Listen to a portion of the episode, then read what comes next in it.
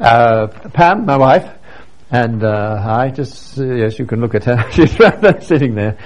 Um, we first served when we went into mission work uh, as just linguist translators to a people group in the Amazon basin of Peru. We went over the top of the mountains, the Andes, and down into the jungle, and we served there in a language that hadn't uh, previously been studied. And then uh, uh subsequently, we served uh, in Brazil, also doing linguistic and translation work. My wife has continued over the years to be involved in translation work. She's what we call a translation consultant. She loves her Greek. Do you all love Greek? You love Danish, I know.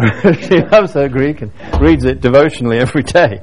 Uh, but she's a translation consultant. She will sit down with someone who's been translating and go over the, what they have done.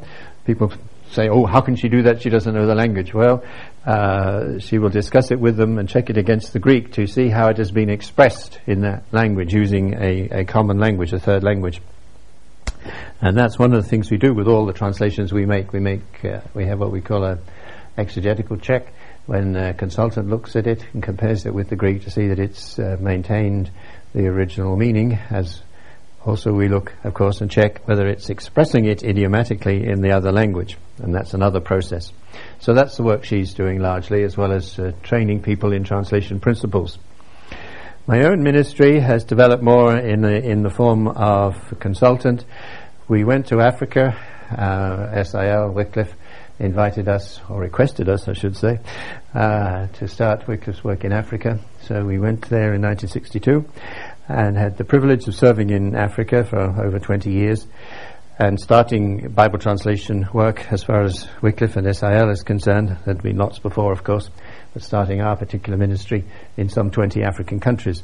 So I was involved in going to those countries, talking to the church leaders, talking to the government people, talking to the university, finding out what, what the language situation was, discussing where translations were still needed, uh, what parts of the country, uh, doing that kind of initial investigation, and then discussing with both the churches and the government and the universities, those three kinds of relationships we have, uh, what they would like us to do, and then establishing the first translation linguistic teams, getting them started, helping them get going in the right direction, hopefully, uh, visiting them from time to time uh, until they had reached a position where I didn't any longer need to do that, and repeating that process in another country. So that was a very rich experience, gave me many opportunities to fellowship, to meet, talk with, discuss with African colleagues uh, in all respects, church leaders and mission leaders and university people and the government officials concerned. And then subsequently I was asked to leave that work. We were very happy in Africa, we'd have happily continued, but I was asked to leave that to become the Chief Executive Officer of the Wycliffe Bible Translators and Summer Institute of Linguistics. That's the senior administrator. So we worked at that for the eight year period, which we have a rule that you only do that job for eight years. And then uh, we were asked to lead the work in England, in the UK. Now I'm back again with a high, uh, focus primarily on Africa. What I'm doing at the moment is relating with the churches. In the last 25 years, there's been an enormous growth in what I call the new urban churches in Africa. In all the major cities of Africa, you find living congregations with hundreds of people, thousands actually, uh, often in, in, a single church. And uh, these churches are where the educated people are, they're where the university trained people are, the professional people. For instance, I was uh, last year preaching in a church in Kano. 1,700 people in the congregation, at least a quarter of them would have been university trained, accountants, teachers, functionaries, all kinds of people. And they are, in a sense, the leaders of the church of the future in Africa. That's where the resources are, the wealth, and there is a middle class growing up in Africa. There is, there are resources, although by the comparison with the rest of the world, it's it's poor, etc., etc. Uh, yet there is potential there. And my my particular ministry at the moment is to interact with these leaders, to discuss mission with them, get their understanding of mission, how they see their churches involved in mission, not just in the immediate locality, but in parts of their country where there's still a need for outreach and the ways in which the kinds of skills and expertise that we have might be put at their disposal. That's the kind of thing that I'm doing, and it's uh, it's a great privilege uh, to be able to do that. I think that's enough. Thank you very much. Thank you very much. Pastor we know Hansen. Now that it's a man with a great experience and, and a lot of expertise, so we're looking forward to, to listening to you. First, here will uh, the first lecture will be about language and culture and mission. Language and culture and mission. After that, a short break, some coffee. Så man kunne tænke sig en kop kaffe og, og rundstykke til 5 kroner i, i, i pausen der. Må vi se her. Say something. Det er, det er som, uh, after coffee break, language and culture, the role of scripture in scripture translation, and after lunch, a challenge to effective cross-cultural communication of the gospel. Yeah, let's start. Okay. Well, it was a good thing that you uh, had that, you provided that little break, because my wife tells me I'm talking much too fast. I, we really sympathized with what you said, uh, Pastor Fleming, at the beginning about it should be in Danish. And really, in using English, I'm going contrary to all the kinds of things that I'll be telling you this morning in the lecture. But uh, we have to take, in certain situations, and this is one of them, we have to use a, uh, a third language, a trade language, if you like. And so that's what we'll be doing. Um, I'm going to use the overhead too from time to time. Uh, you can see it all, I think, from where you are. I want to make one other preliminary comment, and that is, please, uh, there will be a time for questions at the end, but uh, I'm very happy for you to comment or query or interrupt while I'm talking. Um, I much enjoy an interactive style of uh, discussion. If we had had two weeks, we could have had plenty of time for that. With just the three opportunities today, uh, there won't be so much time. But nonetheless, I do encourage you, really, to uh, to um, any comment you have, anything that you'd like to raise. And as I said, each, after each of the lectures, we'll have a time set aside for more questions. Uh, I think we learn a lot more when we're involved in the learning process actively. And uh, I enjoy that very much. So please take me seriously. Uh, I do tend to go a little fast. So don't, don't rub it in, my dear. so again, if you if you think, hey, this is really going too fast, just sort of go like this, really, or or uh, prod my wife, and she can really uh, signal to me. Uh, I'll try to behave myself. Uh, we really are glad to have this time, and we're looking forward to the coffee break. Not for the coffee, not for the, not for the coffee, but for the opportunity of talking to you, hearing where you're at and what you're seeing in terms of uh, cross-cultural issues. Now, that's by way then of uh, introduction. In terms of the context in which we're making this study today, the little leaflet that was, uh, or page handout that was uh, given to you, uh, sums up uh, much of it. The the fact, indeed, that we are living in in a world where there is tremendous change, where we've got these processes of globalization.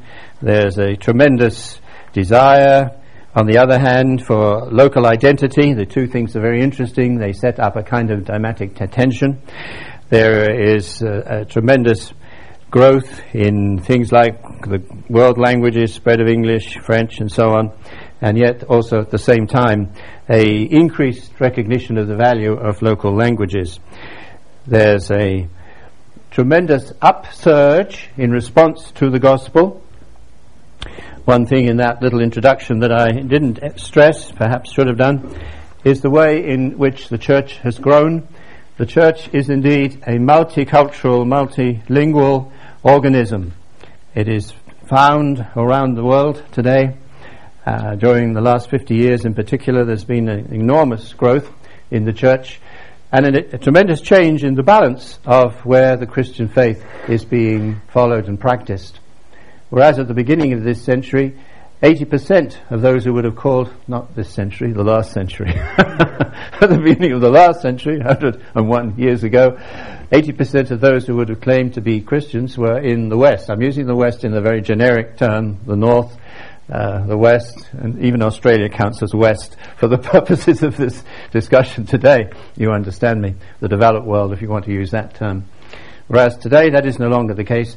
And in terms of the membership of God's kingdom, the people of God, I would say now, the figures, the latest figures, would suggest that 60% of those who profess the Christian faith are not living in the West. Only 40% of those who profess to be Christians live now in the Western countries.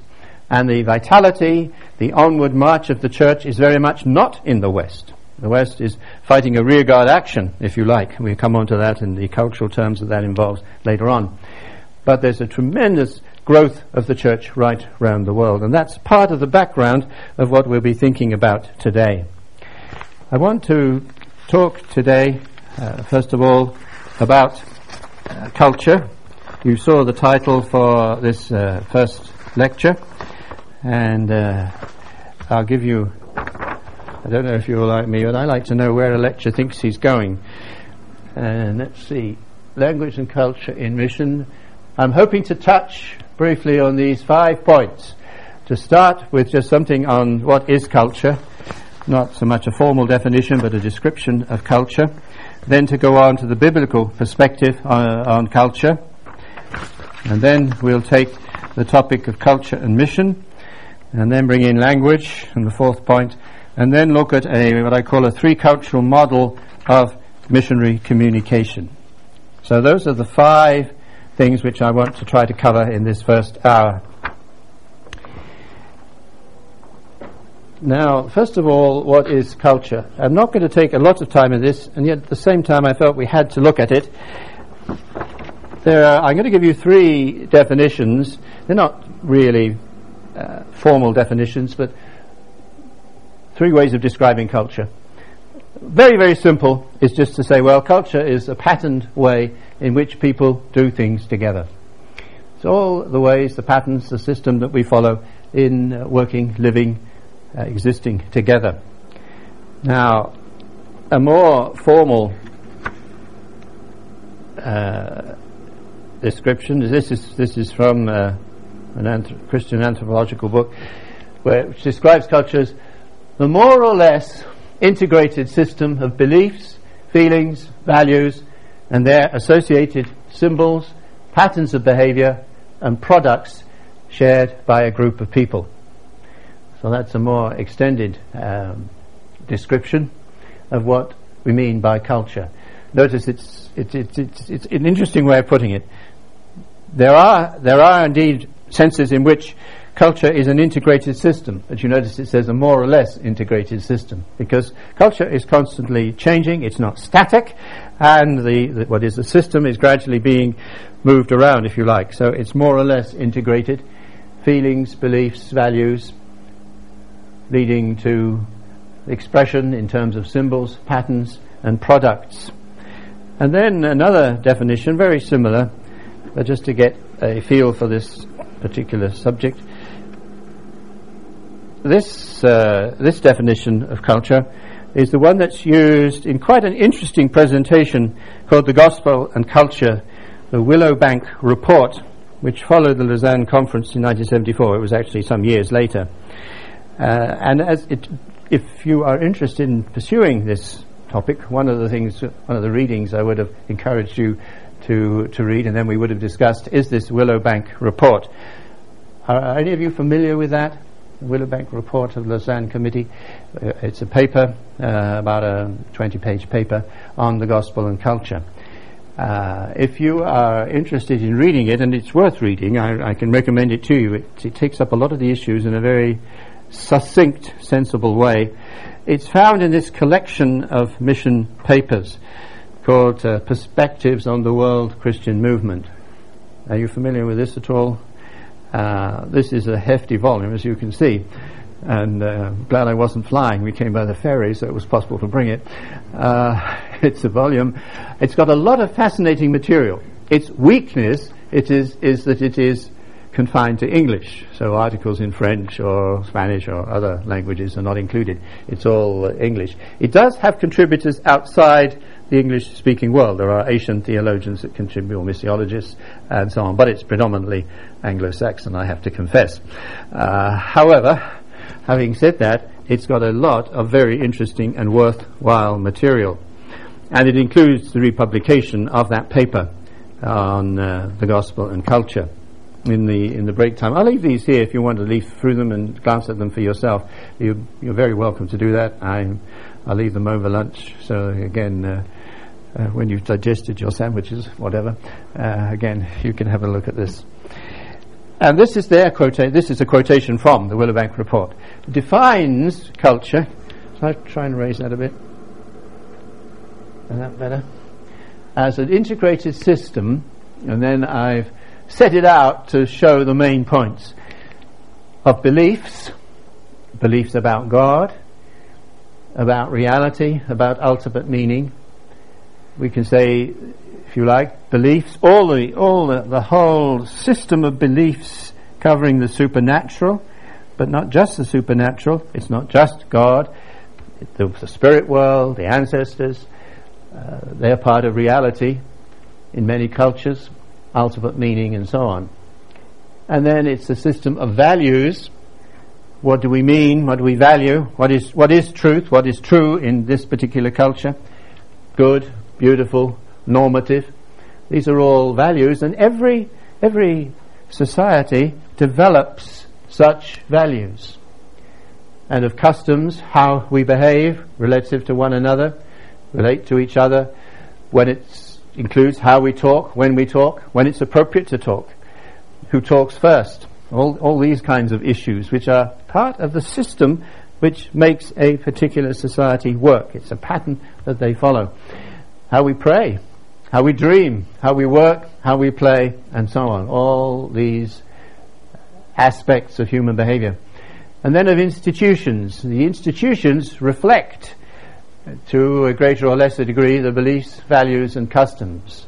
How we govern ourselves, what we do about legal matters, how the family is organized, schools, hospitals, shops, mosques, churches, and so on. Uh, these are part of the institutions. They're all part of the culture of a given people. And these, this system, beliefs, values, customs, and institutions, bind a society together, give it a sense of identity, dignity, security, and continuity. Now, those, uh, that's an important aspect when we're talking about culture. It's the glue, if you like, which binds the society together. And these qualities that are mentioned, the sense of identity, the sense of dignity, worth, value, the sense of security, and the sense of continuity, are all necessary. In fact, uh, if, you, if we had the time to compare these different definitions, and there are lots of others, we would see that in common to them is this realization that culture is necessary for men and women. We have to live. The way God has made us, and we'll come back to this in just a moment or two, we need this bonding. It holds people together. It provides this sense of belonging, the sense of security, identity, dignity, being part of a larger whole, sharing the life of the past and the expectation for the future. So, very obviously, when we're talking about culture, it's, it's a tremendous, all pervasive aspect of any human society, any grouping of men and women. They have developed some such integrated system. And just as all the languages of the world differ, they are common, there are common features, but they all have various factors, features that are differ. So with cultures, there are certain things in common, but there are certain things which vary. Are, and this is uh, something that we have to grasp if we're going to be able to communicate the gospel. Because we cannot possibly communicate the gospel in a meaningful way without understanding the culture of the people to whom we are going. This is a, an attempt to diagram what you have seen in those words. Right in the center there, what, what is often called the world view. All peoples, however remote, however we may think they are less developed, have a world view which comprises their beliefs and their values and their feelings. They, they look on the world in certain ways. They believe certain things. They value certain things. And there's very strong emotive feelings. Feelings about all kinds of issues and activities. And their experiences feed into this. They contribute to the development of this grid.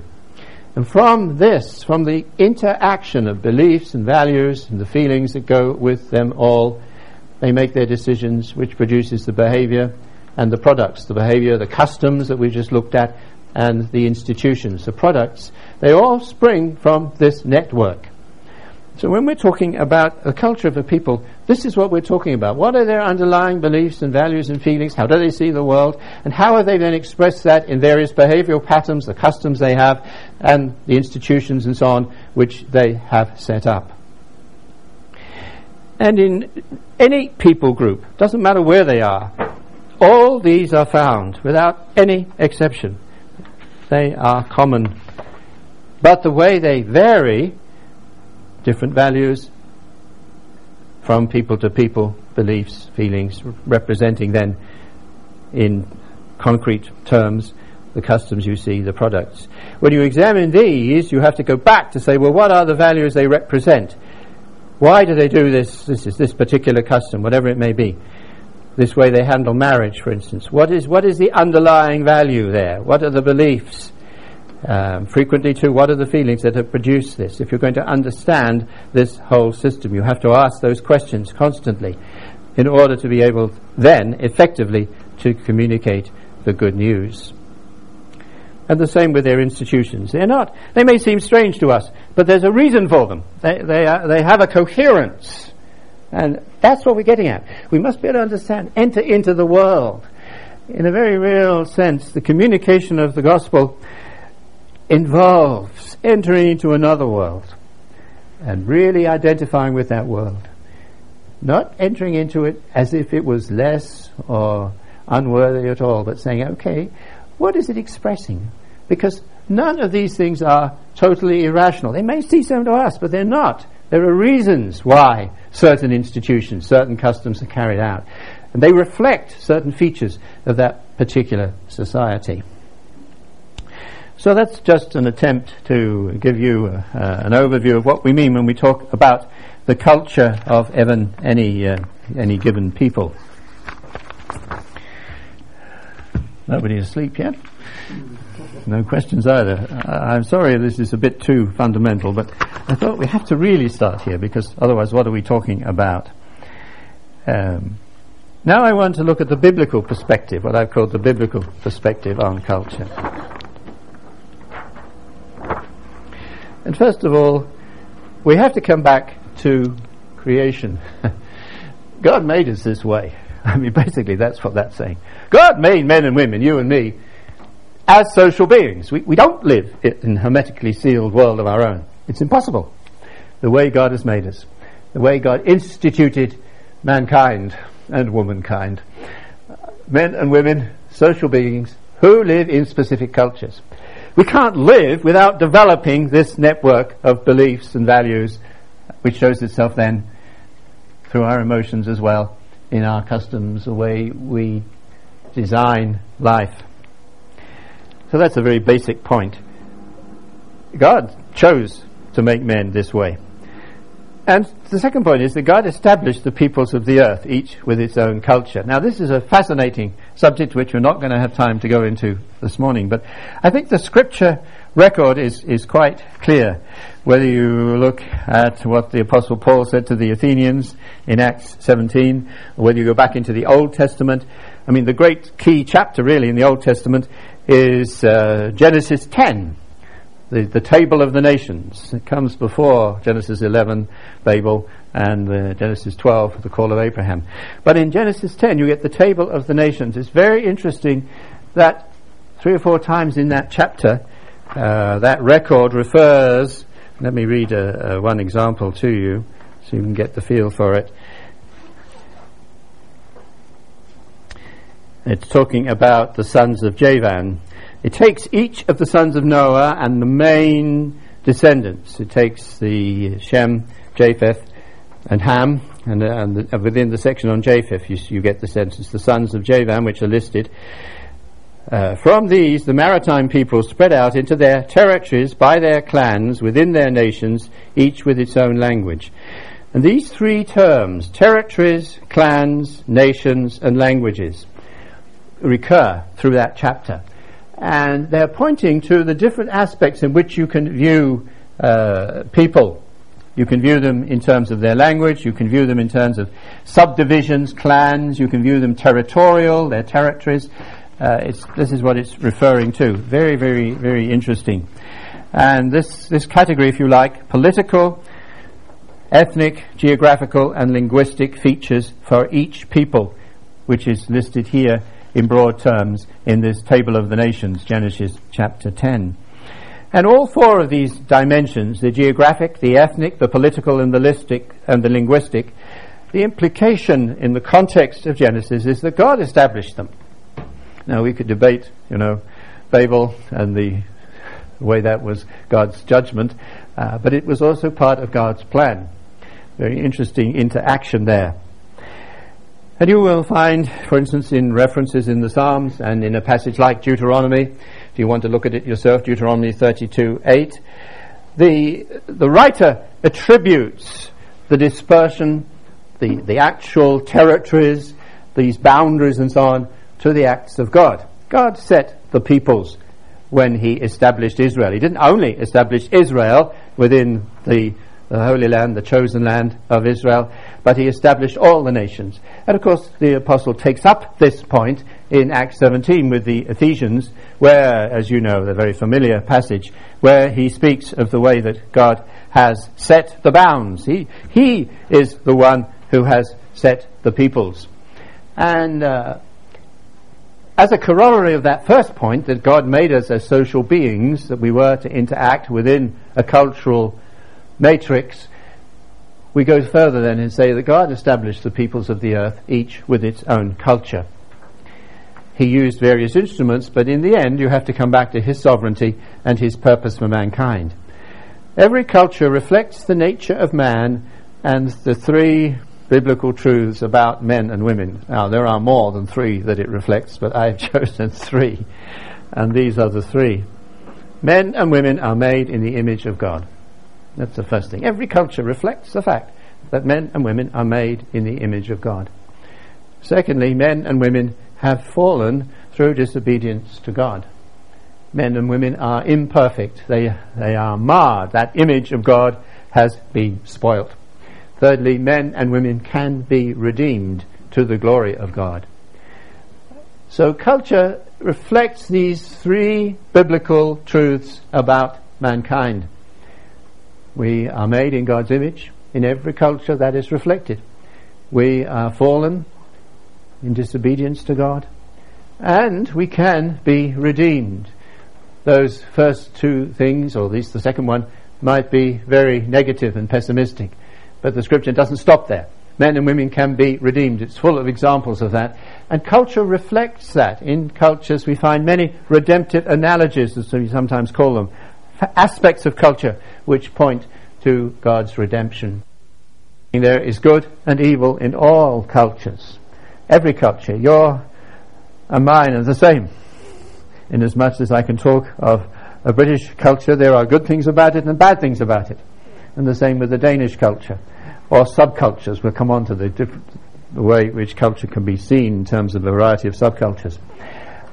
Good and evil. Because that reflects the nature of man and man's disobedience, but also God's grace and the possibility of redemption. God is supra culture, if you like. God is above all human cultures. But, and this is the point, although He is above, He is beyond, He is greater than any one human culture displays. Yet, His self disclosure, as it's recorded in the Bible, as it was given originally and now recorded in the Bible, was given in terms of specific human cultures. The culture of the peoples of the Old Testament and of the New Testament. This is a very important point which we will come back to during this day. You see, sometimes people talk as if if we could get hold of the gospel apart from human cultures. But you can't. You can't disembody the gospel. It's always expressed in a human culture. Uh, it's one of these features of, of this interplay between gospel culture. God Himself reveals Himself through these matrices that we call human culture. And He did it historically. Always remember, this is one of the features of our Christian faith, that it is a historical self-disclosure of God. Right through, from the very beginning, from the creation of Adam and Eve, right the way through, God is disclosing Himself, revealing Himself. And God did it always in terms of a specific human culture. When God appears to Abraham, for instance, before the destruction of Sodom and Gomorrah, he does it in terms of that culture. He, he comes as a, as a stranger, you remember? And he's received by Abraham and sits in the front of the tent, and so on and so forth. The dressing of the revelation of God is through that human culture. And it was appropriate. And Abraham makes a meal and so on. All the way through scripture, you have this principle. God takes the initiative, yes. God acts, yes. God discloses himself, yes. But in terms of human culture, he's chosen that way to reveal himself. And similarly in the Old Testament. Now the supreme example of God's revelation is the incarnation of Christ. And this, of course, is a wonderful truth which we constantly return to. Christ took on human form and subjected himself to the restrictions of a specific human culture, the culture of first century Judaism. It had its beliefs, its values, its customs, and Jesus was born into that matrix. He lived his life that way. And all that he did in expressing the Godhead was in that way. I mean, a very simple illustration. Why did he wash the disciples' feet? That's a, that's a Jewish, was a common custom of that day. Actually, wasn't limited to Judaism, but it was a common cu- custom of that part. It was part of good manners. When you went to the home, if you'd been on a journey, that the host would wash your feet. Jesus takes up an ordinary human custom and uses it to reveal his character, certainly, the person, the love, the servanthood of the servant of God, and to teach the disciples. Just as I've washed your feet, so you should serve one another. The message is not that we should all go around washing people's feet. Now, sometimes we do that in a, in a sort of act of worship, and that's very lovely. But that's not applicable. It doesn't apply in our culture. Jesus didn't say, go out and wash everybody's feet. You see, always the heart, the revelation of God, and the incarnation is a supreme example of it, has to take a cultural form. It has to be in accordance with the customs, beliefs, the system that I've called a matrix that culture really comprises. Let's move on. And I want just to touch quickly on culture and mission.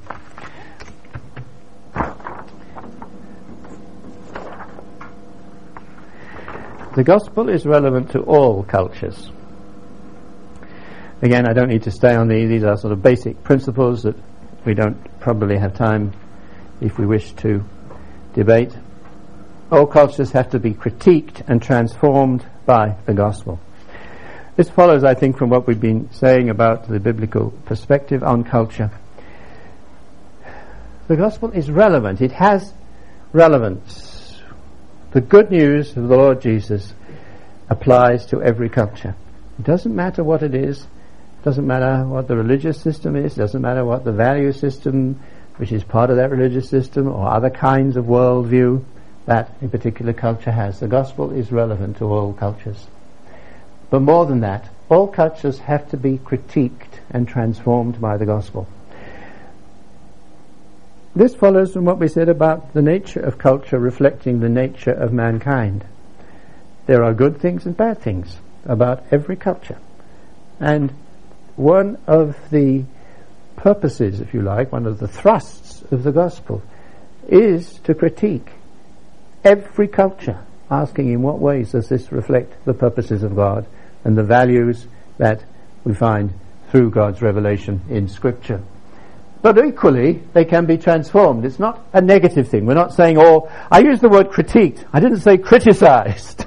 I don't know about Danish, but there's quite a difference between critiquing something and criticizing something.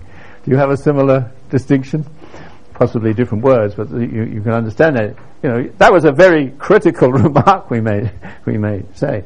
But on the other hand, we say, well, that was an excellent critique. It, it was assessing, evaluating, giving uh, an analysis which would show the strengths and weaknesses of whatever it is that's being critiqued. And that's what the gospel, the message of the Lord Jesus, that's its function, one of its functions, as well as revealing God, of course.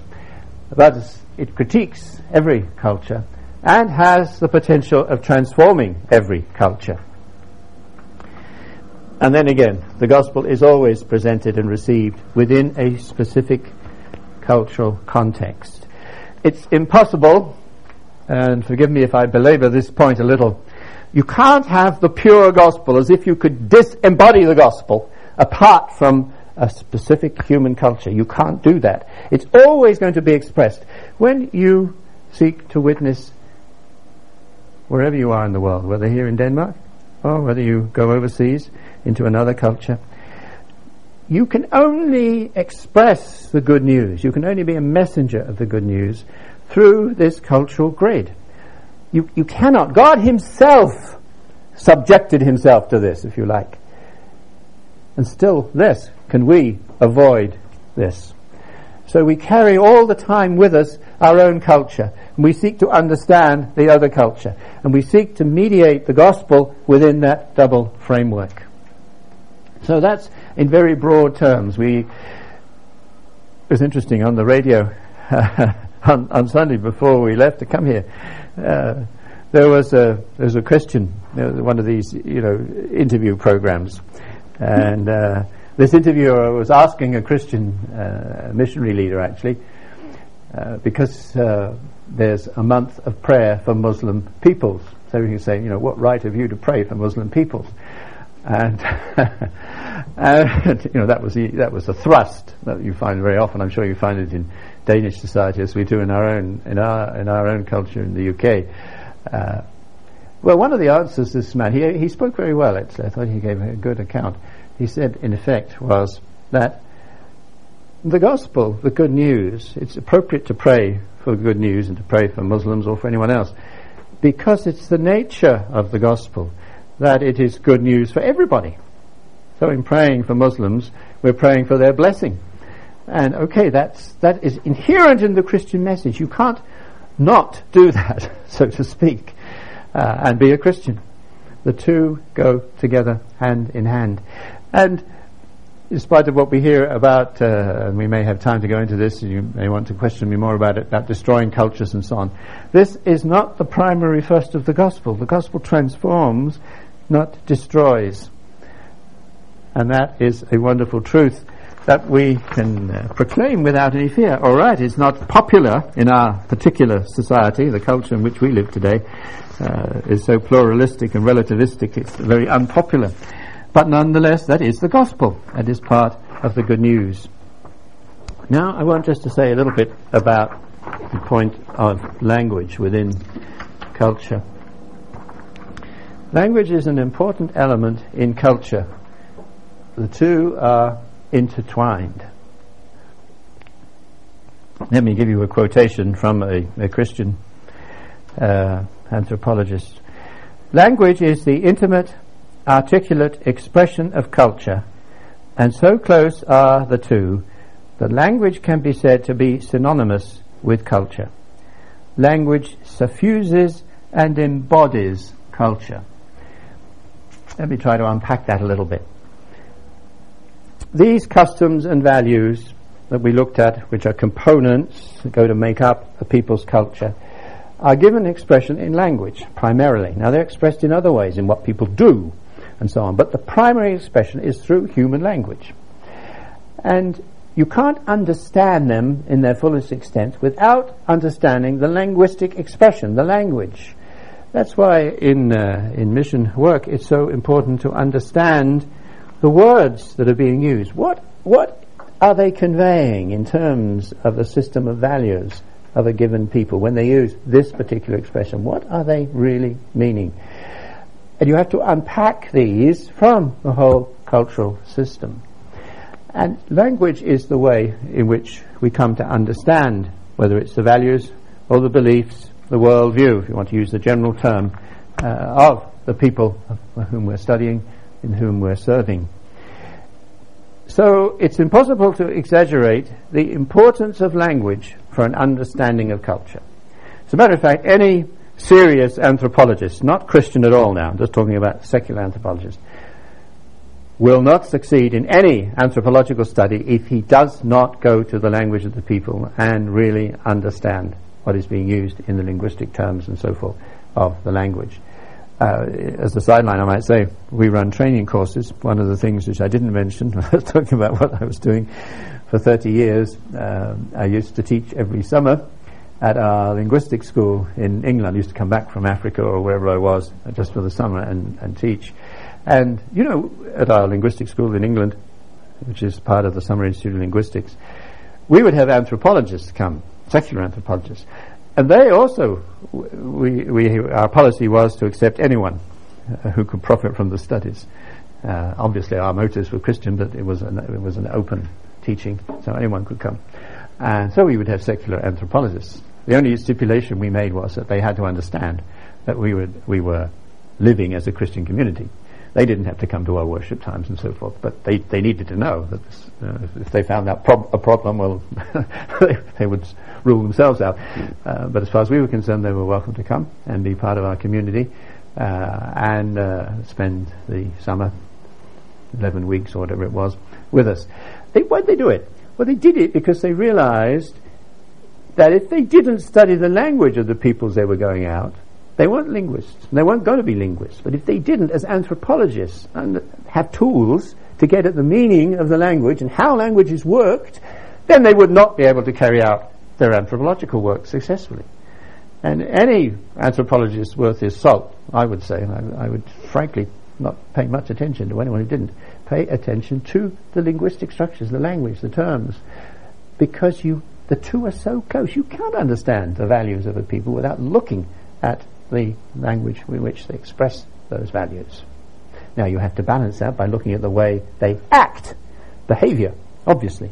But language and behavior are intertwined in this very, very close fashion. Language fulfills some of the essential functions of culture. You notice we, we listed some of the functions of culture. One of them, which I've illustrated here, is giving a sense of identity. Uh, that's a very important part of culture. People have to belong, and they have to be known to belong. They have to be marked. I mean, I'm sure you're proud of being Danish. If you're not proud of being Danish, I'm very sorry for you. really, seriously. Because this is a normal human value. I don't mean proud in an arrogant sense at all. But a feeling of belonging and identity. This marks you. And it's true for every people group in the world. Their language is a marker. It identifies them. It is part, the part of their culture then, which is so obvious. If They've only to open their mouths and you know where they are. Uh, now, this, this sense of identity, of course, cuts both ways. You remember the story in the Bible uh, of how this uh, the, the language was used to distinguish between two of the clans in Israel because one of them couldn't couldn't pronounce their s's and shush the sh and the s the sibilant sounds were mixed up. You look at you can look at the, at the, at the story in uh, in the Old Testament, and so they knew immediately as soon they as soon as they began to speak, they identified them. You're that clan, not that one. By their language, they might have looked the same, but they spoke differently. That, in that particular use of language, that was a negative use. But language marks us; it identifies us. Uh, it's one of the essential functions of culture. It expresses the values, beliefs, customs, and institutions of a people. If you want to understand those, then you have to get at the terms they use. And we, for instance, in the work that we uh, carried out, as with anyone, uh, whether they're translating the Bible or not, anyone who's communicating the gospel. You have to sit down and really say, well, when do you use that term? What is its, what is its meaning? How, uh, this term maybe which reflects one of their beliefs. And that, in that way, through the language, we begin to understand their concepts. The study of a people's language is essential for understanding that people's culture, for understanding, for example, their belief system.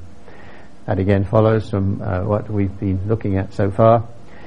Probably don't need to um, underline it. Although perhaps one does. Perhaps in our day, our globalization, you know, we get we get um, well, let me give you an example of, of how how uh, this applies. In many many situations, it's essential to use a common language as we're using today, English. It's it would be much better if the lecture was in Danish.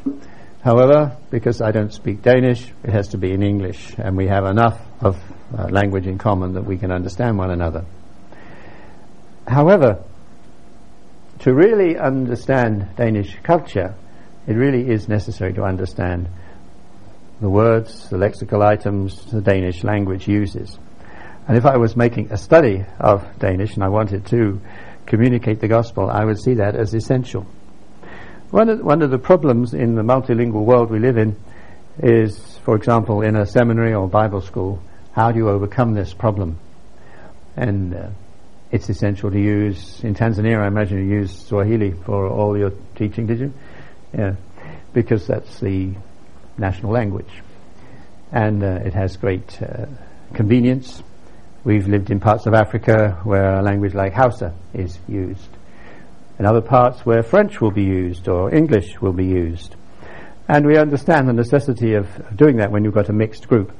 However, it's also something that really needs to be taken seriously that when people are taught in another language other than their own, they are not necessarily able to communicate what they have learnt in their own language. You cannot assume that. Uh, there are, I know many, many Africans of whom this is true. They find it very difficult, having had, for instance, their theological education in English, to then express this in their own language. And yet, this is, this is a native speaker, let alone a missionary. Uh, this is a native speaker. They have to be helped to think through how those concepts can be expressed in their language. Otherwise, they will not be effective communicators of the gospel. I remember on one occasion I was uh, teaching in a class in northern Nigeria, and we were talking about language and the role of language in communicating the gospel. And I, uh, we had a, a, period of interaction, questions and answer and discussion. And one part of the discussion, I said to the students, uh, 30 or so in the class, um, you know, can you express, can you teach in your own language? Uh, wouldn't it be better if you did it that way? And one of them, in all seriousness, they, we went back and forth the discussion, but one of them, in all seriousness, supported by quite a number of others who nodded and said, yes, that's right, said, well, it's impossible. We can't possibly use, and he named his own language because we don't know how to express these Christian truths in that language. That's his own language. And um, this is a real challenge. To understand how to communicate the gospel, you have to understand the system and the language which expresses that. Um, one of the one of the things that we advocate is that those who come from different parts within a multilingual community should get together and discuss simple concepts. Say the concept, maybe it's not so simple, of justification, being put right with God. H- how can you express that within the linguistic structure and the value system, the belief system of this particular people? What's the equivalent of it? How, how can it form, be formed into the understanding of that particular people? And you can't do this apart from human language and understanding it it's essential for an adequate, meaningful communication of the gospel to that people. That's just an introduction then to language, culture, and mission. I've got one last thing I want to do. We started late, so I haven't taken my hour. I will still try to get finished. I think it's the last point. Uh, I've got a model here, which is quite good at summarizing some of the things I think we've tried to convey this morning.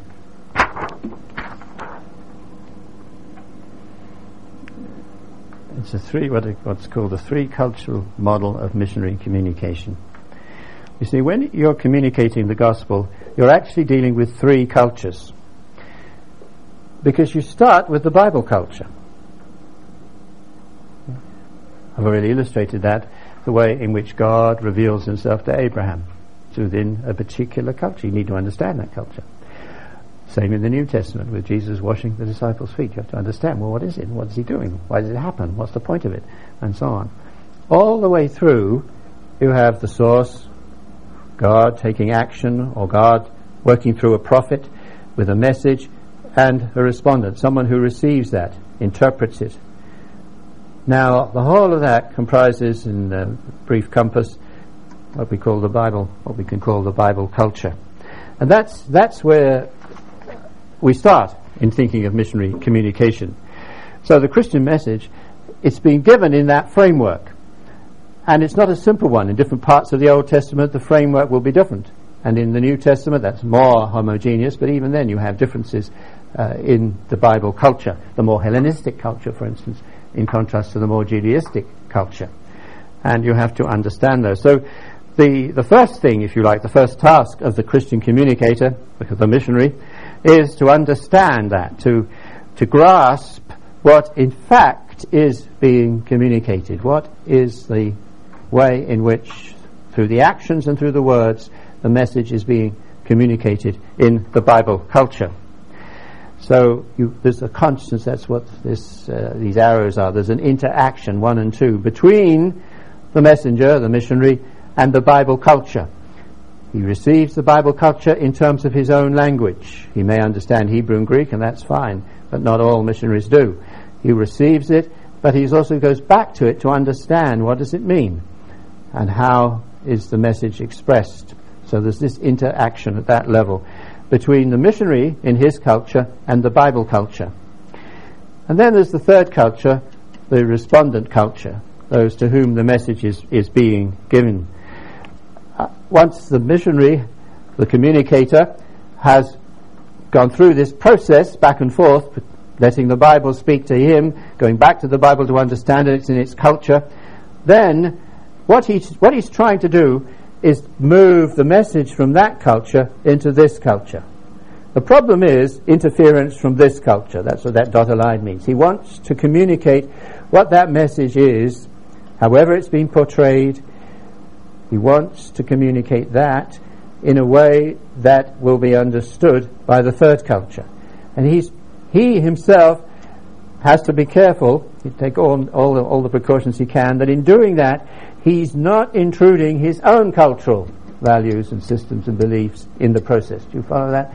So yes, he's got to have this interaction between him and his culture to understand the Bible culture, but then he's got to try to communicate directly as much as possible what this is. And that's what the translator is doing. And it's much the same principle in a, in a translation, not just in any form of communication, but in specifically in translation. You're trying to unpack what the message is, what the meaning is here, and to put it effectively, appropriately, in a way it will be understood over here.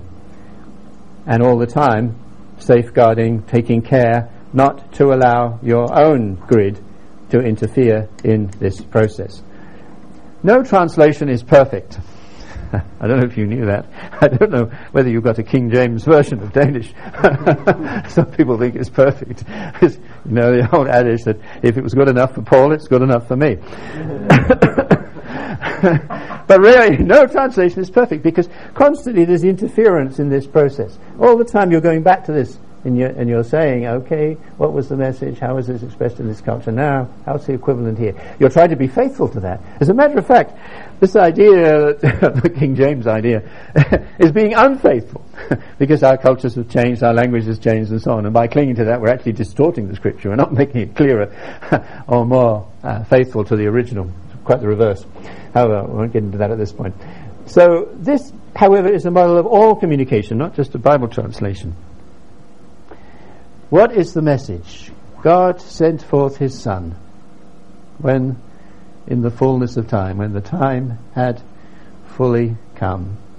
Born of a woman, okay, born of a woman in this culture, with all the trappings, born as a woman, under the law, all the trappings of Judaism.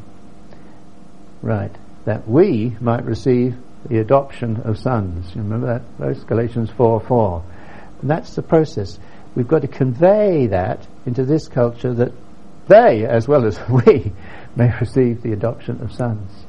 Yes, he came born as a woman, born under the law, but they also, who are under their law, who have their own customs, their own worldview, that they too may receive the freedom, the privilege of sonship, becoming the children of God, being liberated from this sense to become His children. I don't know if that helps you, but these are the, the issues you wrestle with. We are people of our culture. Not to be ashamed of. Don't ever apologize for it. You're a Dane. I think I'm still English, so I've knocked around the world so much I sometimes wonder. we're, we're part of our culture. Yes, we have God's revelation, which was given in cultural terms, not British terms or Danish terms. We seek to understand that and then to convey that into a third culture in a clear way, in a way that God can use. Recognizing, of course, that it's as the Holy Spirit takes the message that lives are transformed, communities are changed. I think that's probably, uh, it gives us still about, uh, have a few minutes for discussion. All right? Yeah. You have to blow the whistle on these things, you know.